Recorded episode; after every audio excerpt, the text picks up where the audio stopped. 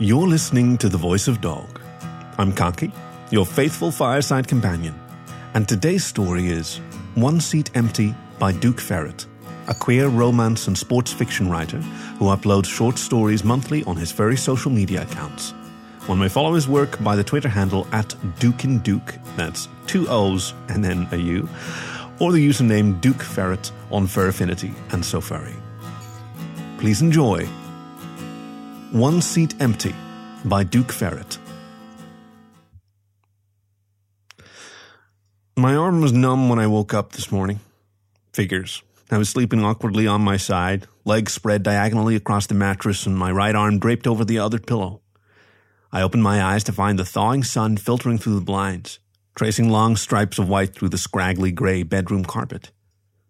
I sat up and stretched my arm, contracting the bicep and wiggling the paw, working sensation back into the limb. I met it with my other paw and rose them above my head before I shot open my muzzle and shook the world with a gargantuan yawn. My knees twinged as I dropped out of bed, scoured around for my slippers until I spotted the fluffy pink pair at the closet door.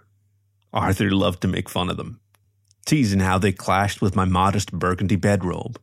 I shamelessly put on the offending items and shuffled my way to the mirror. Muzzle, still black and white. I always had to check these days just to make sure my eyes weren't going. I slipped the robe over my bare chest and tied it up front before raking a claw through my dark head fur to give it that uh, combed back look. Arthur called it my 50s bad boy style, like I was one of those deep voiced badgers singing rock and roll and picking up ladies like groceries. I guess I had one thing in common with my parents' lifestyle after all. The gray carpet led me out into the hallway, where I followed it down the stairs as it gave way to the front door, parallel to the wider expanse of the kitchen. The great pilgrimage from bed took me straight to the holy coffee machine. I set it to brew for the usual amount, which seemed to rise steadily at this point, like a lapse in my, not to gloat, practiced self discipline. With the coffee on, I strolled over to the calendar beside the curtained backyard door. There was never much to do in October. Week stretched over week in our little hollow, counted out in cars pulling into my shop before they made their way back to town by the bay. Though, if you wanted to get here on foot, it wasn't hard.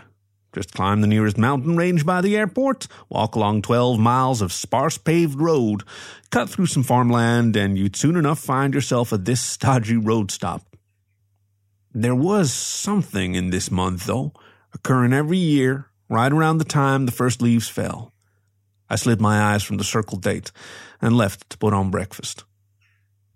I always loved mornings, but I wasn't really a breakfast guy. I looked at those fancy rich guy hotel breakfasts the same way I saw a slice of toast. Something about the morning just made everything taste like laundry.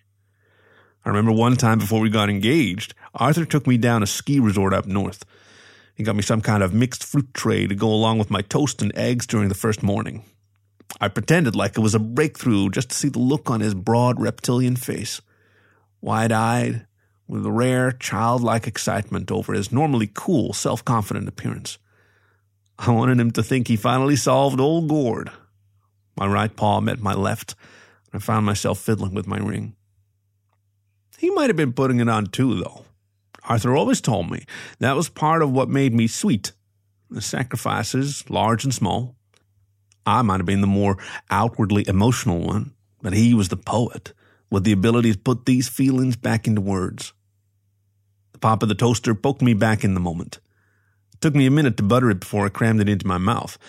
Then someone knocked on the door in three quick raps. The butter dripped into my muzzle fur as I rushed to finish off the last bite. A panicked glance at my parents' old grandfather crock. It broke a few years ago. They offered it to me if I could repair it, and I stuck it in the kitchen. 8.30 was hardly an hour to poke a badger, but I scrambled to the counter to grab anything to wipe through my fur with. Another three knocks. Be right there, I growled, rushing around. As I shuffled my way through the hallway in my dumb slippers, adjusting my robe to make sure I didn't have any funny bits peeking out, three more knocks banged the door. I was about to object louder until I glimpsed a turquoise shape behind the front door's frosted glass window. Then I practically ripped the door off of its hinges. There, a slim lizard stood in his usual orange coat, wearing a shrewd grin and holding out a palm of pink flowers behind the netted screen door. Happy anniversary, he announced in that rich, gravelly voice of his, eyelids narrowing affectionately over yellow scleras. I was already crushing him in a hug. Oh my God, Art, fuck you. His arm slid into place under mine, breath raspy as we clung to each other. Ah, I got you some, uh. He rubbed my back, so I loosened my grip and leaned back enough to look him in the eye. I went scavenging a bit, and I picked you some peonies. I thought they looked delightful in dew. I pressed my muzzle to his and closed my eyes, savoring the moment as if his mouth were an oasis under a hot desert sun. He held the kiss, if softer, before we broke apart, and I pulled him inside. As he walked past me, I took one last close look outside, scouring for his tracks and finding nothing obvious. I let the screen door swing shut as I turned back to him. Art! I hesitated, scanning up and down his worn, dirt stained clothes to his scuffed black shoes. I can vacuum after. You just sit down in the kitchen, I'll get you warmed up. His analytical look turned into a compassionate nod.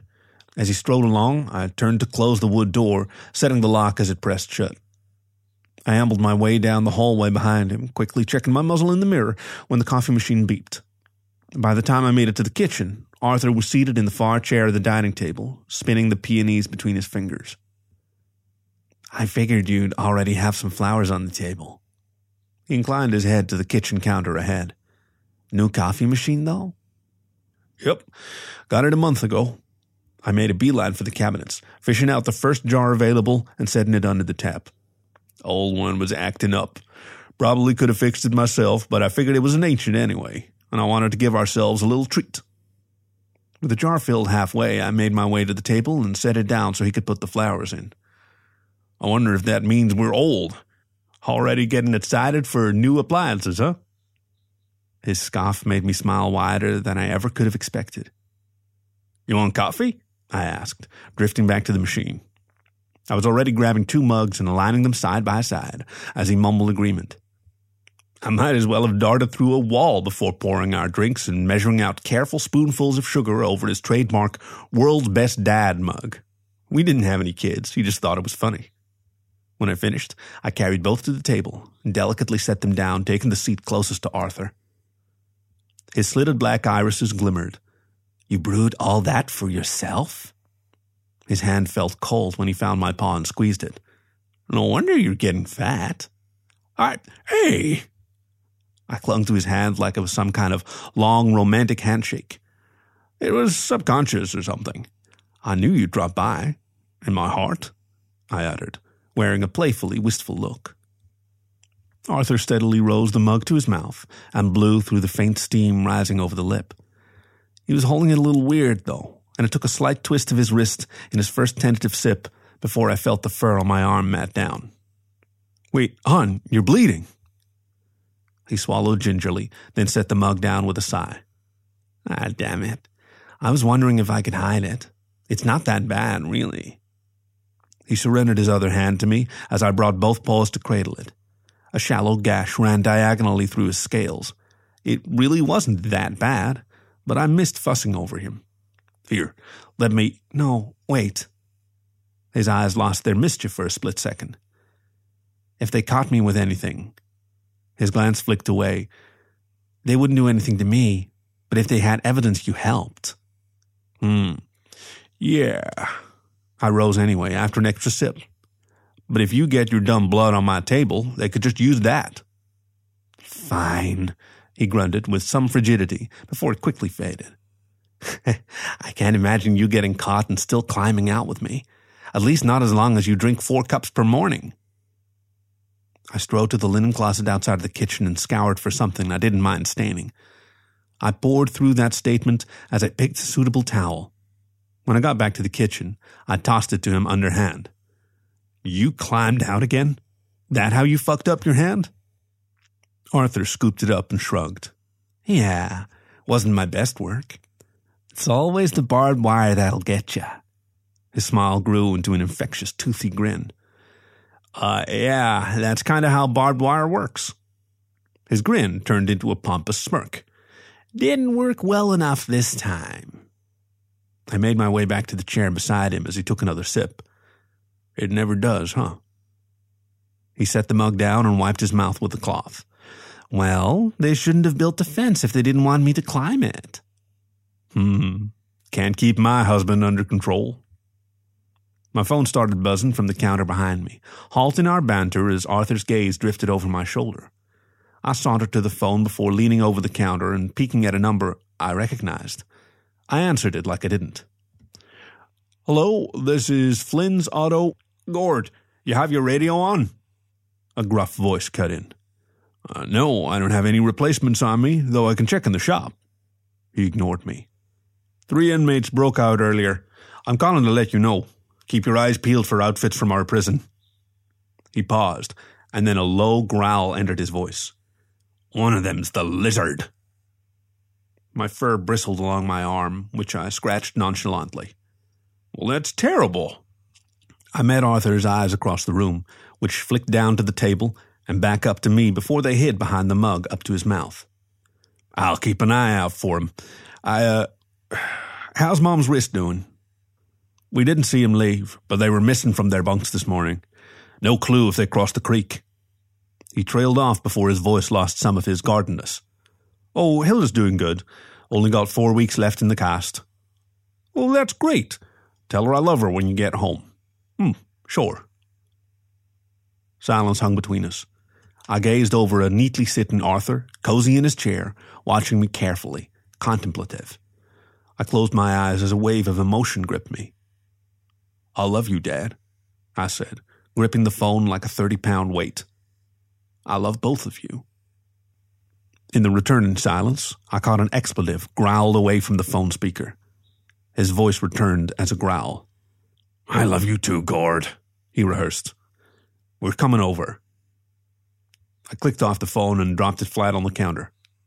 I studied my reflection in the black screen, peering through the sharply contrasting fur of my striped muzzle, locked tight behind the disappointment gripping it.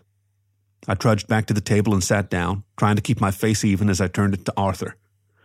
So, what do you want to do? Hmm, not much we have time for, he mused, setting his drink down and tapping the table with his long fingers. I'd love to head into town, stop by some brunch buffet, maybe go out shopping and buy something to replace this heinous jumpsuit, he muttered, picking at the orange fabric on his chest. Ah, I'd love to.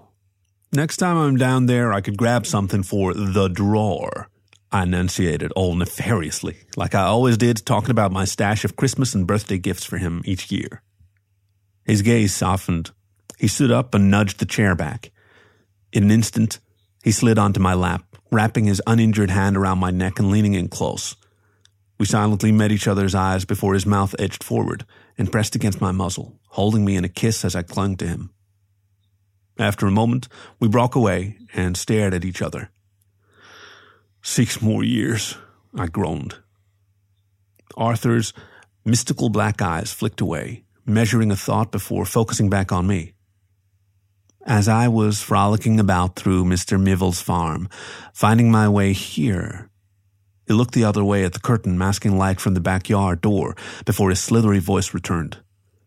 I was thinking about how nice of a place we chose to buy a home. I watched him thoughtfully, cherishing his presence. He shifted his head back to me and spoke with the elegance of a poet. The orange dyed trees, the rickety wooden fences, the golden seas of wheat stretching over hills of rising sunlight.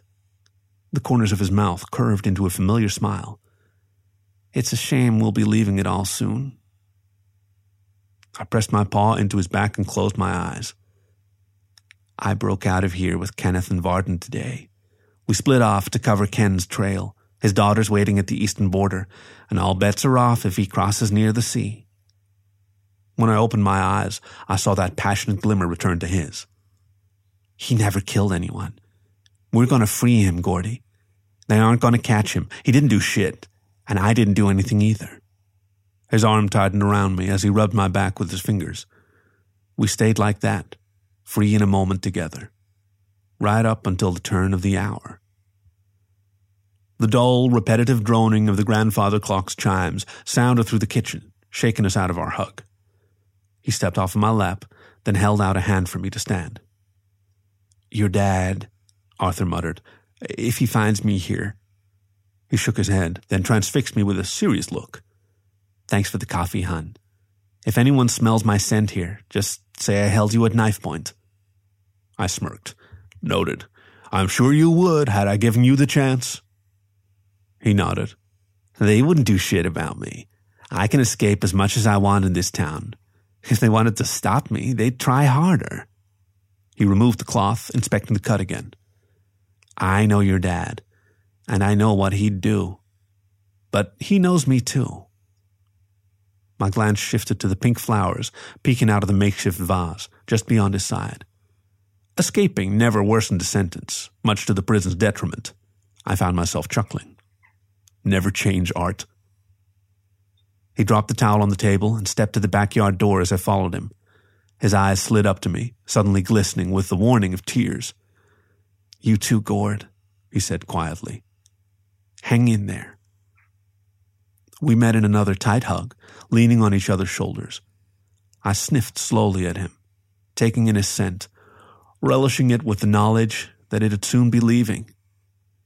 The jumpsuit felt rough in my paws, though I felt his strong back muscles through the fabric, the same set I'd been watching him work on since high school.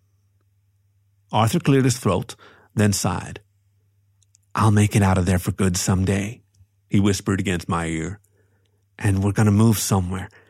It'll be a while, but it won't be forever. I'm going to go free.